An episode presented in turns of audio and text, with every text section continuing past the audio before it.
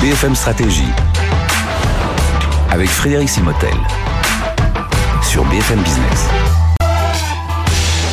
On se retrouve dans cette nouvelle session BFM Stratégie. On va parler du secteur de la pharma, de la pharmacie. Il y a beaucoup de choses à faire dans les, euh, vaccins, la médecine. On va parler de, tout ça avec nos deux invités. Emmanuel Frénéard, bonjour.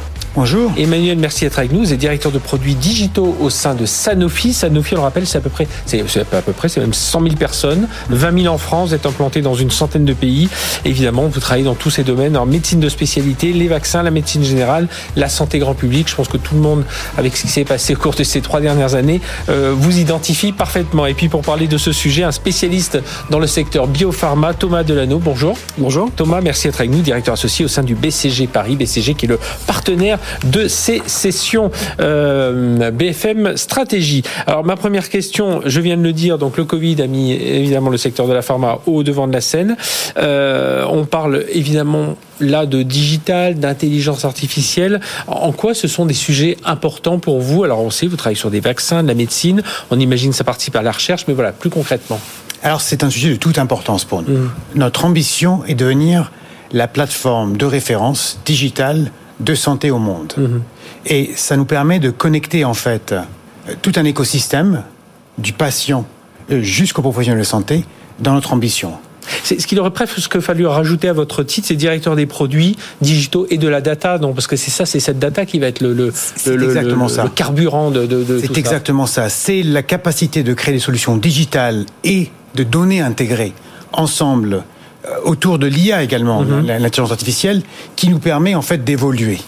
Et cette évolution nous permet de chercher les nouvelles molécules d'une façon complètement digitale, de faciliter la distribution et l'accès aux médicaments, de mieux engager les professionnels de santé et je dirais d'engager de, de, nos collaborateurs oui. également. C'est-à-dire que la, la, data, enfin toutes ces technologies, ce numérique évidemment et cette data, ça vous permet parce que vous vous avez plein de métiers évidemment chez Sanofi entre bon des chercheurs, mais dans la chimie, dans la médecine, il faut des ingénieurs informatiques aussi numériques. Enfin, il faut combiner tout ça et, et voilà, il faut que il faut que ça prenne. Quand vous parlez de de, de, de comment dire de mettre à disposition l'ensemble de, de, de vos enfin de mettre vos collaborateurs autour de ces projets, c'est autour de ça. D'où ces ambitions de dire que c'est une plateforme de santé digitale, puisque c'est comme vous l'illustrez, tous les collaborateurs Sanofi, mais également l'écosystème externe, le, les, les, les, les, fabricants, les fournisseurs de, de matières premières, tout ça pour qu'on puisse livrer, qui est notre mission, mm -hmm. une meilleure qualité de vie aux gens. Et, et, et, tout ça s'insère dans une, une, politique digitale et une ambition digitale très très prononcée. Thomas Delano du, du BCG, on, on, en est où aujourd'hui justement de cette euh, création de valeur liée au digital, à la data, à l'intelligence artificielle dans la santé? On en est au tout tout tout début ouais, ou on, on a est... déjà franchi un Non, on est plutôt au tout début. Le, le, secteur de la santé est globalement plutôt en retard par rapport à des industries qui mm -hmm. sont un peu plus un peu plus matures. Je pense tout ce qui touche aux industries du consommateur, les télécoms, le secteur bancaire, ouais. ça c'est des, des, industries qui ont entamé leur transformation digitale et data il y a bien longtemps. Euh, la santé, c'est un secteur qui est euh, un peu plus compliqué. Enfin, je pense que mm -hmm. déjà la matière avec laquelle on travaille, lorsque vous pensez aux enjeux, par exemple en R&D, prédire le repliement d'une protéine, il y a seulement oui. un an que, que, Google a réussi à le faire, et encore sur un type de, de, de protéine particulière. Et puis il y a de la réglementation, on est la avec réglementation, la santé des, de notre vous santé avez, à nous. Vous avez les médecins, les patients, enfin, on mmh. s'adresse vraiment à plusieurs écosystèmes, et, et, malgré tout, il y a une vraie demande. Aujourd'hui, lorsque vous regardez la manière dont les médecins pratiquent euh, la médecine, bah, il y a quelques années, c'était les visiteurs médicaux.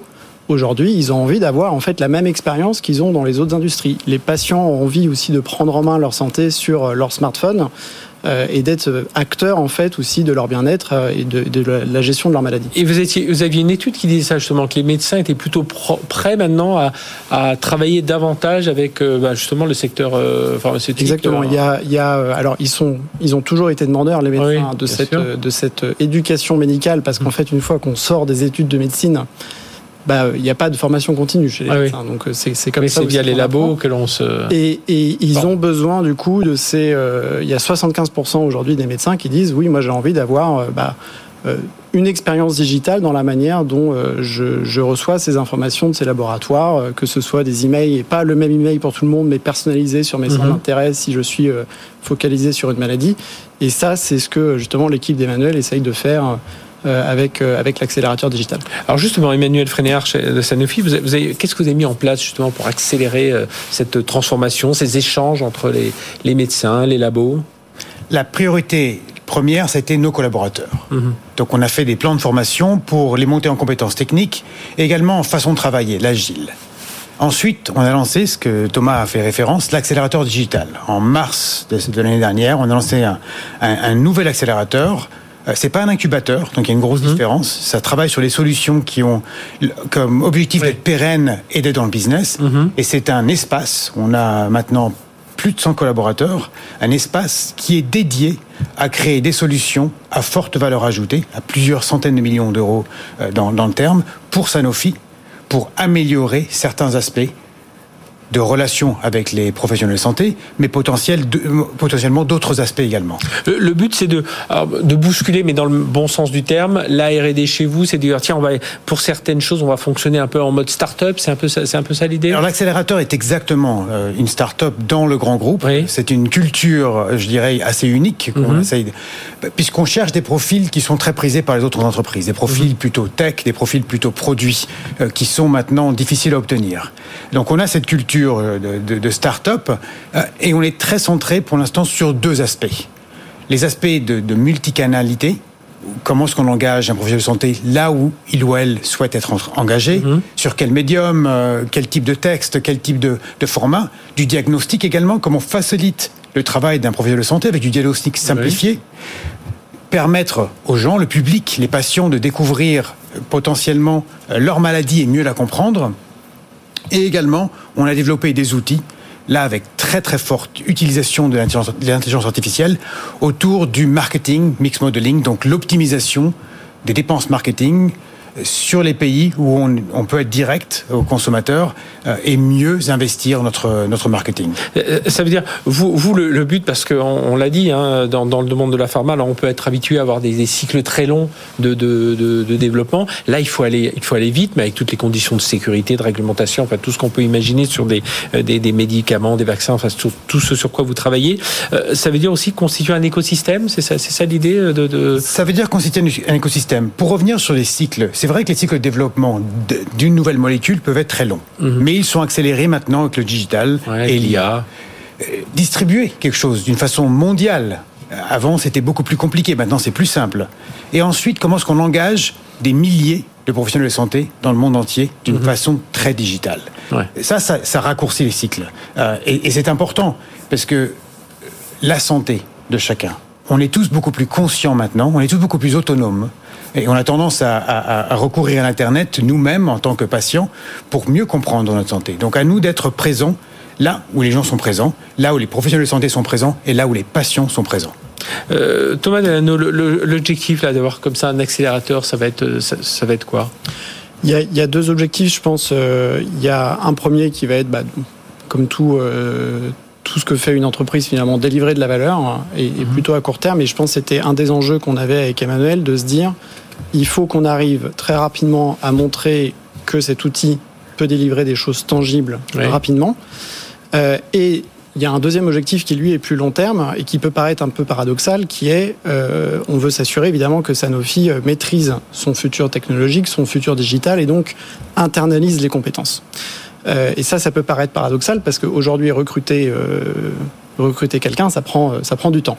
Et c'est là où la notion d'écosystème de partenaires est très importante parce qu'en fait, à travers cet, cet accélérateur digital, ce qu'on crée, c'est des équipes mixtes au début qui sont toujours sous la direction de Sanofi. Mhm. le chef de produit, le chef de projet, il est Sanofi, mais il travaille avec euh, des gens du BCG euh, et des gens aussi d'autres d'autres partenaires technologiques qui vont amener bah, euh, des développeurs, des data scientists, etc., etc.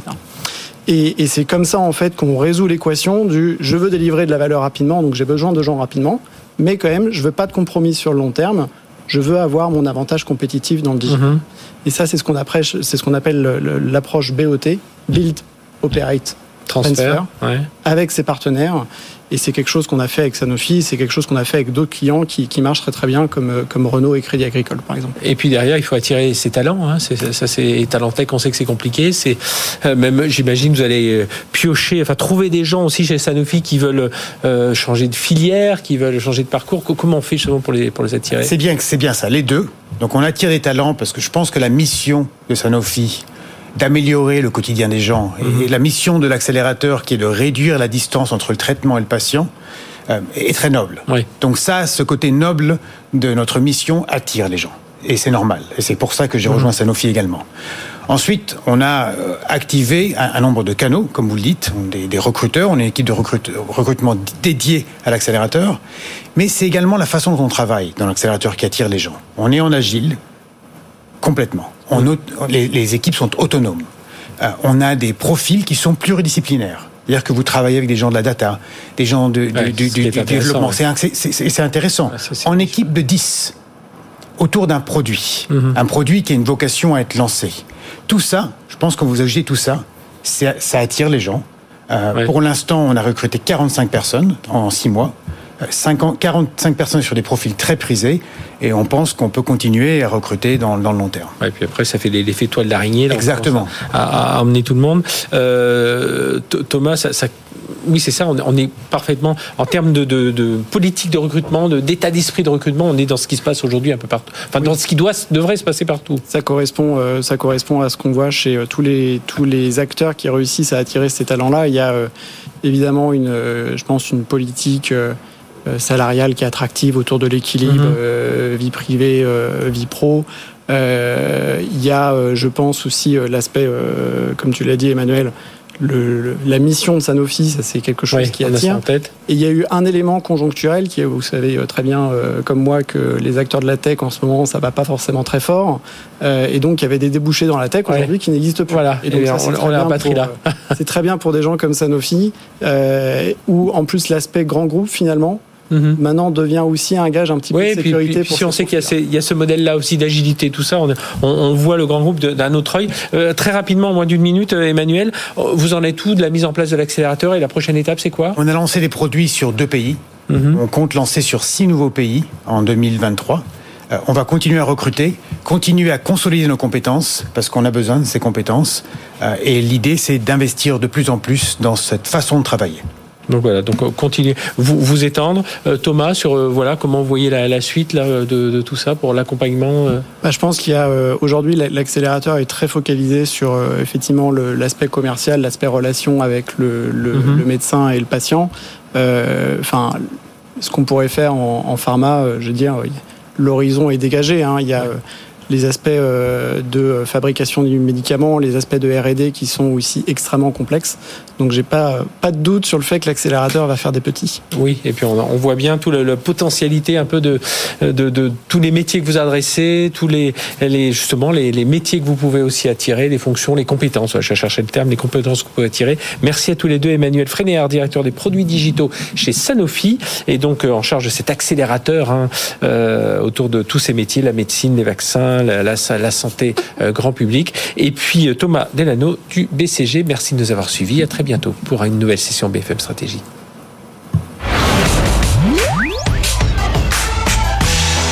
BFM Stratégie sur BFM Business.